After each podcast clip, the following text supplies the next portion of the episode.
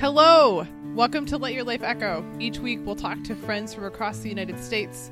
Together, we'll sift through our experience of community, prayer, theology, and apostolic work, exploring what we think are the keys to sainthood. I'm Michele Gelaude, one of the co-hosts of our podcast, and this week, I am with Madison Kinast. Madison, how are you? Great. How are you? Good.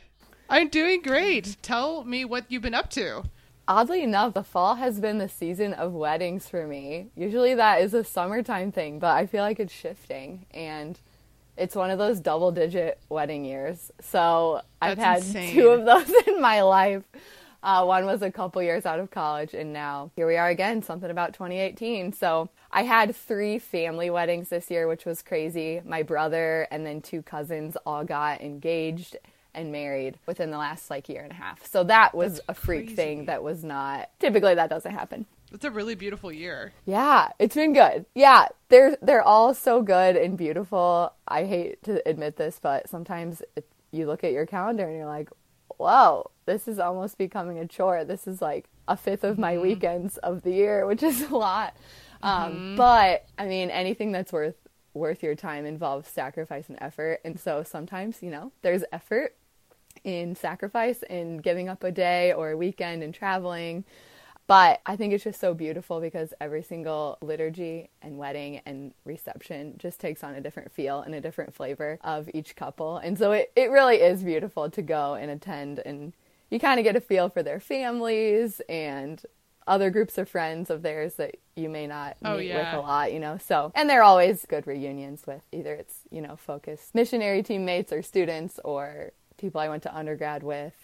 They're all a good time. It's been really fun. So I like what you said about anything worth doing involves sacrifice. Yes. When I first met you, you were giving me advice of do you visit very good friends or not? Because if you travel, there's a sacrifice there and there's a lot of work and money and time. And I remember that you used a very similar phrase. Yeah, like making pilgrimages to see your friends. It's going to involve a sacrifice of time and it's going to involve effort, but it's always worth it. Mm-hmm. And I found that to be so true, especially having been in a mission and ministry that is national and spread out throughout the country.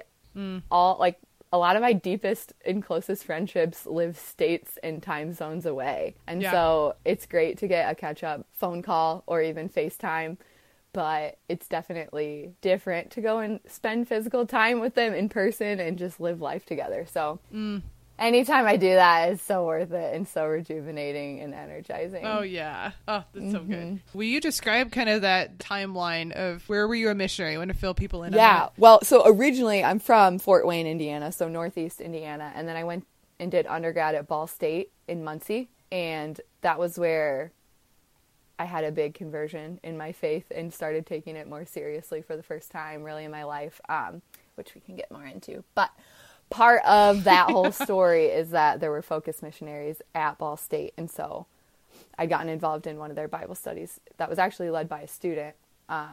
But just through over the years of getting involved in the Newman Center community and getting really deeply invested and involved in the Focus mission on campus, I did become a missionary and I served for 2 years at the University of Illinois in Champaign-Urbana.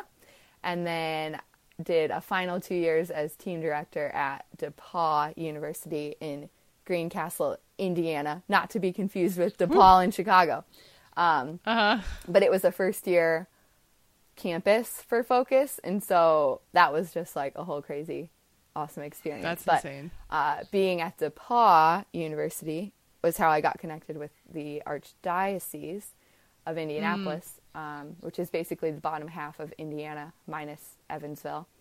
And so that's how I got connected to what I do now, which is work in the young adult and college campus ministry office for the Archdiocese of Indianapolis. And so part of what we do in our office, my supervisor and I, we split the 13 campuses in our diocese and we gather those in ministry, so chaplains, campus ministers, and if there are Focus missionaries, we gather them once a semester just for formation, collaboration, kind of tell them what we're up to, share resources, and then we also go and physically visit each campus once a semester. And so that's kind of how I first learned about the young adult office when I was the team director at DePauw, because my now supervisor came out and met with us because we were a new campus. That's a little bit of the history. That's crazy. And then just so crazy how those interlinkings work. Yeah. And then between years 3 and 4 as a missionary, I heard that a position at the Archdiocese was opening, and it intrigued me. I didn't really know much about it except that the girl in the current role was artistic, and I saw her at all the awesome young adult events I was going to. And so that kind of began the process and journey of more conversations, learning more about it, and then feeling called to leave the Focus mission and ministry and dive into Archdiocesan young adult ministry. So that's a little bit of the timeline. And you're an artist. Yeah. You're an artist. Mm-hmm. So that was a connection there too of why it drew you as well. Yeah. So part of the role is doing all the marketing and advertising and design and social media stuff for our office. So all the creativity that, so my undergrad was in graphic design. And so I had been able to use that a lot as a missionary through our quarterly newsletters and, you know, making posters or t-shirts on campus. But a lot of times it just kind of got left to the last minute on the to-do list. You know, I would prioritize being with students and building relationships. So I'd be doing a poster at 11 p.m. or midnight the night before I really needed it. And so there was not much of like a creative process going on there. It was like, throw this together. So that was part of the appeal, and what has continued to be awesome about my position now is it's very, there is set time for really thinking about an advertising campaign and taking time and like, how are we going to promote this online, or how are we going to design this to make it appealing to people. And so there's a lot more of a design process, which that's amazing. So fun for me. I love it. Oh, that's so fun. I oftentimes brag about the numbers and the people who are coming to events through the Archdiocese within the young adult ministry, and that's very clear with the marketing and relationships as well, but marketing especially. Yeah, I mean, I think that when I first started, I kind of questioned, you know, you're doing these campaigns on Facebook or like promoting events on Facebook and doing all these ads. And you kind of think to yourself, are we just throwing money away? Like is anyone seeing this? Is anyone actually going to come to this event? Because they see this ad pop up again and again and again. And it's just been so cool and affirming to hear. And we've kind of included it now on our registrations for different events. How did you find out about this? Yeah, event? And that's really affirming. And then just person after person after person will say, well, I was kind of thinking I needed some kind of faith community, and then all this stuff popped up about small groups, or, you know, I was kind of heard about the retreat but was hesitant, and then like every time I got on Facebook it was popping up in my newsfeed, and I was like, all right, fine, I'll go. So it's just funny to hear, you know, people seeing it. It's like, okay, like this is working, like this is good affirmation, keep doing this. That's really good. So. And the Lord is very happy. That's amazing. It's so apparent that your job is directly connected to building community, because our faith is a community-based faith. But maybe going back, where do you think in the beginning you first learned about the importance of community? Well, the first time I feel like I really needed community and saw how helpful it was in college. You grow up in the family unit, which is obviously built-in community your whole life, and it's easy to take that for granted. It's just what you know, just a constant support system and people there with you all the time, journeying with you through the ups and downs of life. Then you step foot onto this college campus with thousands of people, don't really know anyone that deeply, don't have go-to people in town, your family's hours away. You start to realize, oh, I need to make friends. And so anyone who's been to college knows, like, there's this beautiful openness to friendship and relationship as a freshman on a college campus. And so I think that I found that in a couple ways in college. So back in high school, I had been really involved in sports. And so I was on the volleyball team and basketball team all 4 years of high school. And that was an incredible community, so many good memories, so formative, so much learning about character and virtue and discipline and teamwork and relationship dynamics and everything. So I came from that So I don't know, maybe that's my first experience with community, but yeah. But then I went to college, and I just remember thinking, I need to find my teams. I need to find my new teammates. Like, who are my new teammates? And so I got involved within the first couple weeks at the Newman Center. I went to some of their welcome events and signed up for a Bible study. And then I also, within, I don't know, the first month of school, rushed and joined a sorority, which was not something I was planning on doing, but that ended up being a really good and strong community for me as well. And so as I continued journeying in college, I remember kind of, you know, looking at myself in the mirror, maybe not actually, but thinking to myself, like, I did this right. Like, here I am, freshman in college. I have these two communities, these two home away from homes, and let's do this. Like, let's go. Let's be in college. So I guess maybe sports were my first. I'm changing my answer. Sports were maybe my first community, and family, obviously, but then transitioned and saw, kind of leaving those, I realized I needed community. So found that through the Newman Center and my sorority. Yeah, that's really cool. How could you compare those communities? Because I would imagine those community environments were very different. Yes. I think that they have some things in common, but other things very different. The sorority was very much like, I remember just feeling this instant in, like, I had this, there was just like this unwritten loyalty and sense of, you had these older girls looking out for you as a little baby freshman who was new on campus, didn't really know their way around. And so that was really beautiful. And then also instantly just a lot of fun. Your social calendar filled up with different philanthropy events for your sorority and other Greek houses on campus. And obviously, like, your Friday, Saturday nights really filled up with parties and things. Oh yeah. But another thing too was it was super academically driven. And so there was a lot of accountability with academics, which was really appealing. And there were a lot of opportunities too for leadership roles. So there was an executive board with different positions, and I got to serve 3 terms on there, which just, I just learned so much about communicating and delegating and organizing. Yeah. And yeah, just so many things that I wasn't, you know, outside of the classroom, that I wasn't getting in the classroom.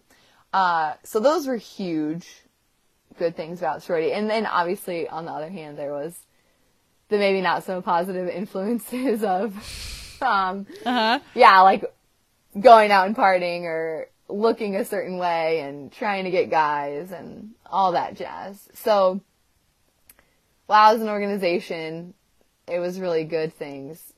The realities of the girls you were with sometimes weren't the best influence. Yeah. But then the Newman Center was, I mean, yeah, just, I hadn't really had faith friends up to that point, and because you were a convert, right? Yeah. And I don't know how much faith was involved in high school, etc. Yeah, so I was always spiritual. Like, my family always went to the Episcopal Church on Sundays. That's what my dad had been raised in, while my mom had been raised Catholic. So we were really faithful to going to Mass. There was Sunday school as part of our Sunday experience as well. But like, in terms of Catholic catechesis, there wasn't much. I didn't really know. What was attractive about the Newman Center? Because something kept bringing you back, and that was pretty early. Yeah, so that was kind of my initial reason for getting involved at the Newman Center, was that I had been a convert in middle school. So I'd grown up with this Episcopal faith my whole life, and then through a series of events we converted to Catholicism. And I knew little things that my mom would say in passing, such as priests are only men and they don't get married. And that was weird for me because my best friend's mom was the pastor at my old parish, and she wore black and a white collar just like the priest at the Catholic Church. So that was weird for me. Or, you know, concepts of Mary and the saints and all these things. So I really didn't know much, but what was cool is I remember when I was getting ready to go into college, I was transitioning out of sports, like I mentioned before, and had this open slate, this clean slate to get involved in things. And I decided I need to figure out what this whole Catholic thing is about. Like, I've been quote-unquote Catholic for 4.5 years, but I don't know anything about the differences between Catholicism and what I grew up with. So that was a lot of the spark to getting involved with the Newman Center. And I wonder, with Newman Centers, there are typically communities. Was that a pretty welcoming community that kept hooking you back? Yeah, it did. It did. I mean, the sorority welcome. Yeah, you can't really compete with the sorority, can you? But the Newman Center had, there was welcome week events, and they kept having socials. And then after Mass, people would hang around and talk forever, and that's an easy, organic way to meet people. And then once a week they would have, a formation talk followed by adoration and prayer and confessions. But then, I was the freshman who filled out a contact form, checked off a few boxes on the back, and then a few weeks later someone's calling me. So they did a great job, following up, and I got plugged into a Bible study right away. So, yeah. That's so cool. Good job, St. Francis of Assisi Newman Center. Exactly. Well, it seems that where there's a theme going that you knew early on in your life, in high school, in your teens, and then with your sorority initially, that community was important, right? Having each other's back, journeying with other people is important, who love you and you love them. But then all of a sudden, community now starts to sound like community is a channel towards God. It's like, it's through your sense of community and your relationships in community that really in which God can reach, right? That love that you're sharing is really God's love working through you. It's just that sake of community is the vessel. I always say, I use this weird whatever, I say it, so take it or leave it, but we're not in a God bubble. I'm not in this bubble on earth where it's just me and God. I'm here with other people, and I recently heard a girl refer to it as, we're not all on our separate planets. I don't have my own planet, right? We're on the same planet, and we exist with other people, and if God wanted it to just be about us and him, he would have made the setup a little different. So. No, I'm going to completely skip a major part of your life, which is when you're a Focus missionary. You can maybe touch base on it. Totally fine. But there seems to be a lot of correlations now in the role that I see you in here in the Archdiocese of Indianapolis with fostering communities. Yeah. So the young adult office started in 2009. We're still really young. We're 9 years old. But the beginning of it was we need to form a community to invite people into. And so it's been awesome. A great foundation has been laid. So I kind of just, we see our Theology on Tap event in the summer and our intramurals as just big funnel events, right? And intramurals more so than even Theology on Tap. How many people come to Theology on Tap? Theology on Tap, we have over 300. And that's a 6-week series in the summers. And then bowling intramurals. Bowling intramurals probably has about 200, over 200 in each league. So they're both during different seasons of the year, but are just super non-threatening, right? Anyone can be invited to bowl, and it's not intimidating. It's not religious. It's not whatever. There is intentionality. The worst thing with bowling is being bad at bowling. Exactly. Exactly. Yeah. And we're intentional. We, put out promotional things for our other events, and we open with a prayer each week.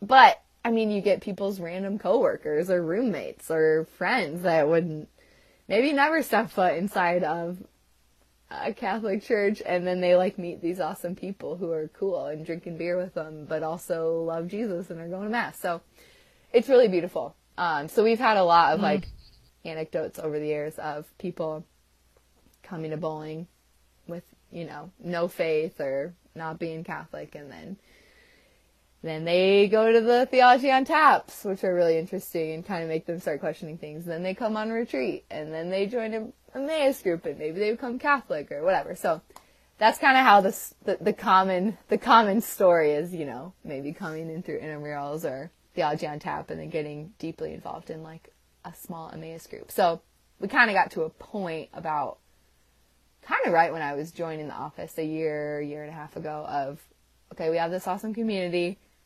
Now what? We don't want people coming into a 300-person Theology on Tap, which is cool. It's great. But if you don't know anyone, that can be super intimidating. And you might come in and leave and not actually make a connection and might not ever be back. And so we're wow, we need to make this big big group, smaller. And so that's kind of where we've pumped a lot into Emmaus groups, which is our small group ministry in the last couple years, just trying to get those launched all over the city, all over the diocese.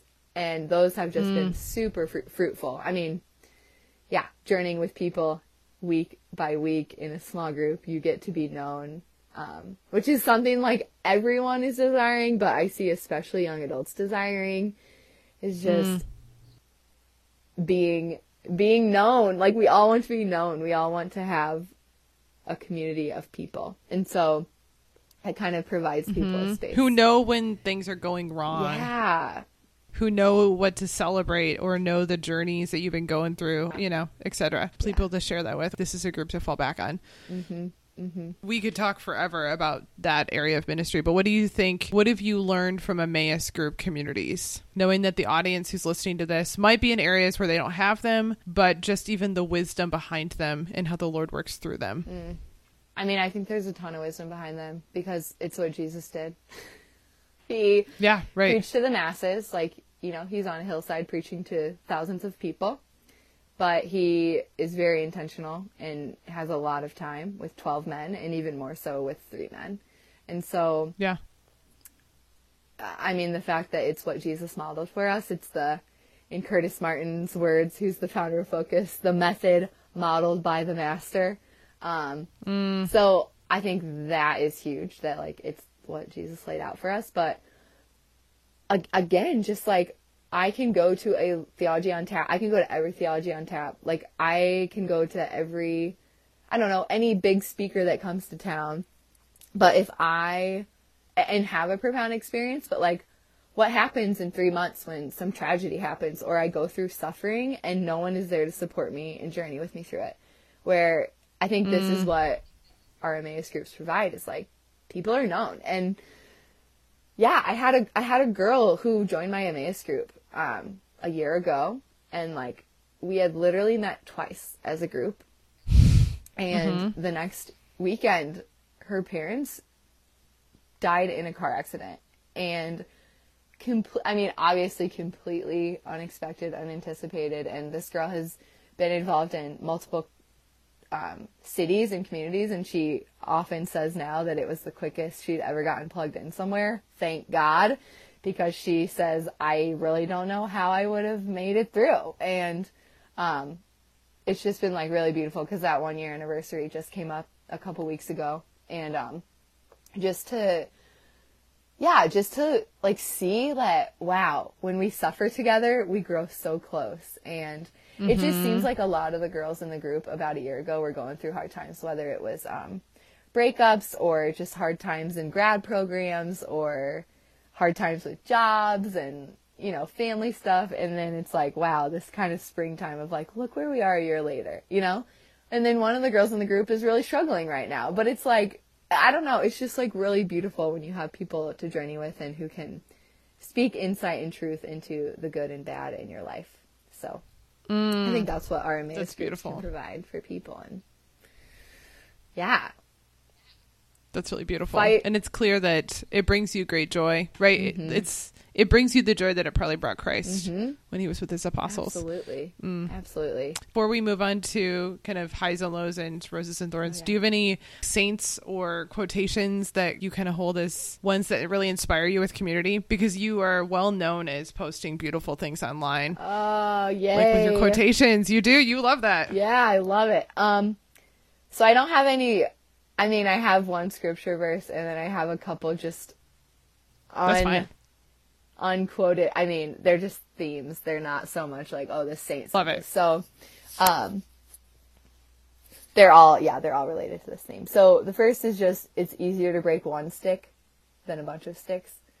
So the idea of like, if I'm alone and I don't have support and friendship and community, like, boom, it's easier to be broken. But if someone has 4 or 5 sticks in their hand and tries to break it over their knee, not so easy. So just the support of, journeying with people through good times and bad as well. And then the idea of a coal being separated from the other coals. And that maybe is more so in terms of like zeal in your faith, and support in growth in your faith. or just even like evangelization or things like that. Like, it's easy to be on fire about something when you're close to the fire and you're with other people who are on fire. But if you take one coal away from the fire and set it off to the side, it's going to turn from like bright red to being cold within, you know, minutes. So that's really profound to think about too. Yeah. And then the other thing I always think about is First Corinthians 12, many parts, one body. And how I think it's natural to be in relationship in community with people who are similar to you. And I think being in Focus, it was like, okay, this is our mission. This is what we're about. And, sometimes within a Newman Center community, there'd be, you know, the pro-life club, and then there'd be the social justice people, and then there'd be the evangelization and Bible study people. And it's like, sometimes I think people view that as bad, but that actually makes the community way stronger, way better, way more dynamic when you have these different strengths that people are all adding, and they kind of know where they fit and where they sit and how they support one another. But they're all running fiercely in a direction after something. And maybe it's, you know, it all falls under the umbrella of the church, but like it looks a little different. So that's really I think that's really encouraging with community. It's like, wow, it's easy to compare yourself and be like, oh, should I be doing that? Should I be doing that? Should I be like her? But it's like, and to divide, right? Divide by the definition and not realize that everything's actually running towards Christ, just in a different way. Yeah. Okay, roses and thorns. Think back in your week. What was a thorn? What was a rose? Oh, my gosh. I can go first. I can give you time to think.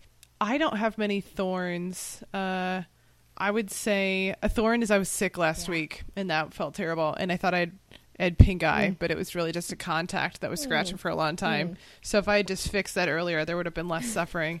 My rose was taking like some stress at work and fueling it in a healthy way on Saturday morning and running for a long time. So I ran 10 miles on Saturday, and I just ran a half marathon a couple weeks ago, but like that, I can see the difference since then of me just taking care of myself has like brought that light back on, which has been great. That's awesome. That includes prayer and just feeling completely myself and not being as slothful. So that's been a great rose that it's just sparked life back.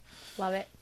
My thorn similarly is I was sick a couple weeks ago, which just, it was still kind of like lingering and lagging last week. So 2 weeks ago I was like on my couch, but last week I was up functioning, but just still not thriving and not fully alive, which I'm getting better, still not 100% still. So that's definitely my thorn. And then rose, just like traveling this weekend to the wedding and getting to be with family. And yeah, it was just such a good weekend. Got to explore a new city, and it was just such a beautiful, beautiful wedding. So good reunion. That's the best. It carries you for a long time. Those roses and joys. Any shout outs? Would you like to shout out to some people? Oh my Which is always fun gosh, to do. Shout outs. Well, let's shout out to a few of my BFFs, my friends who, my long distance friends who are worth it to make a pilgrimage to see.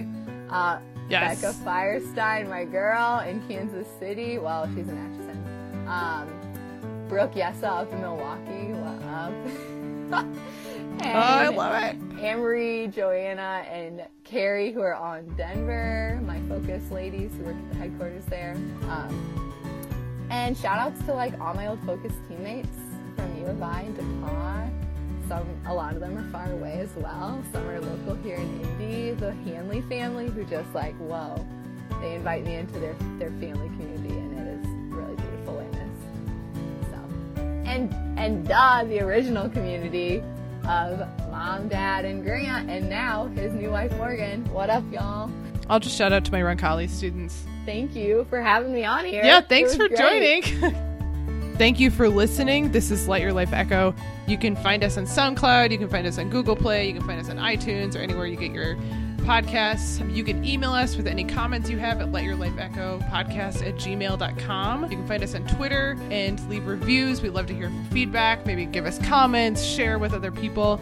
And if you have ideas of people you'd like us to interview, please let us know. Thank you. Have a good day.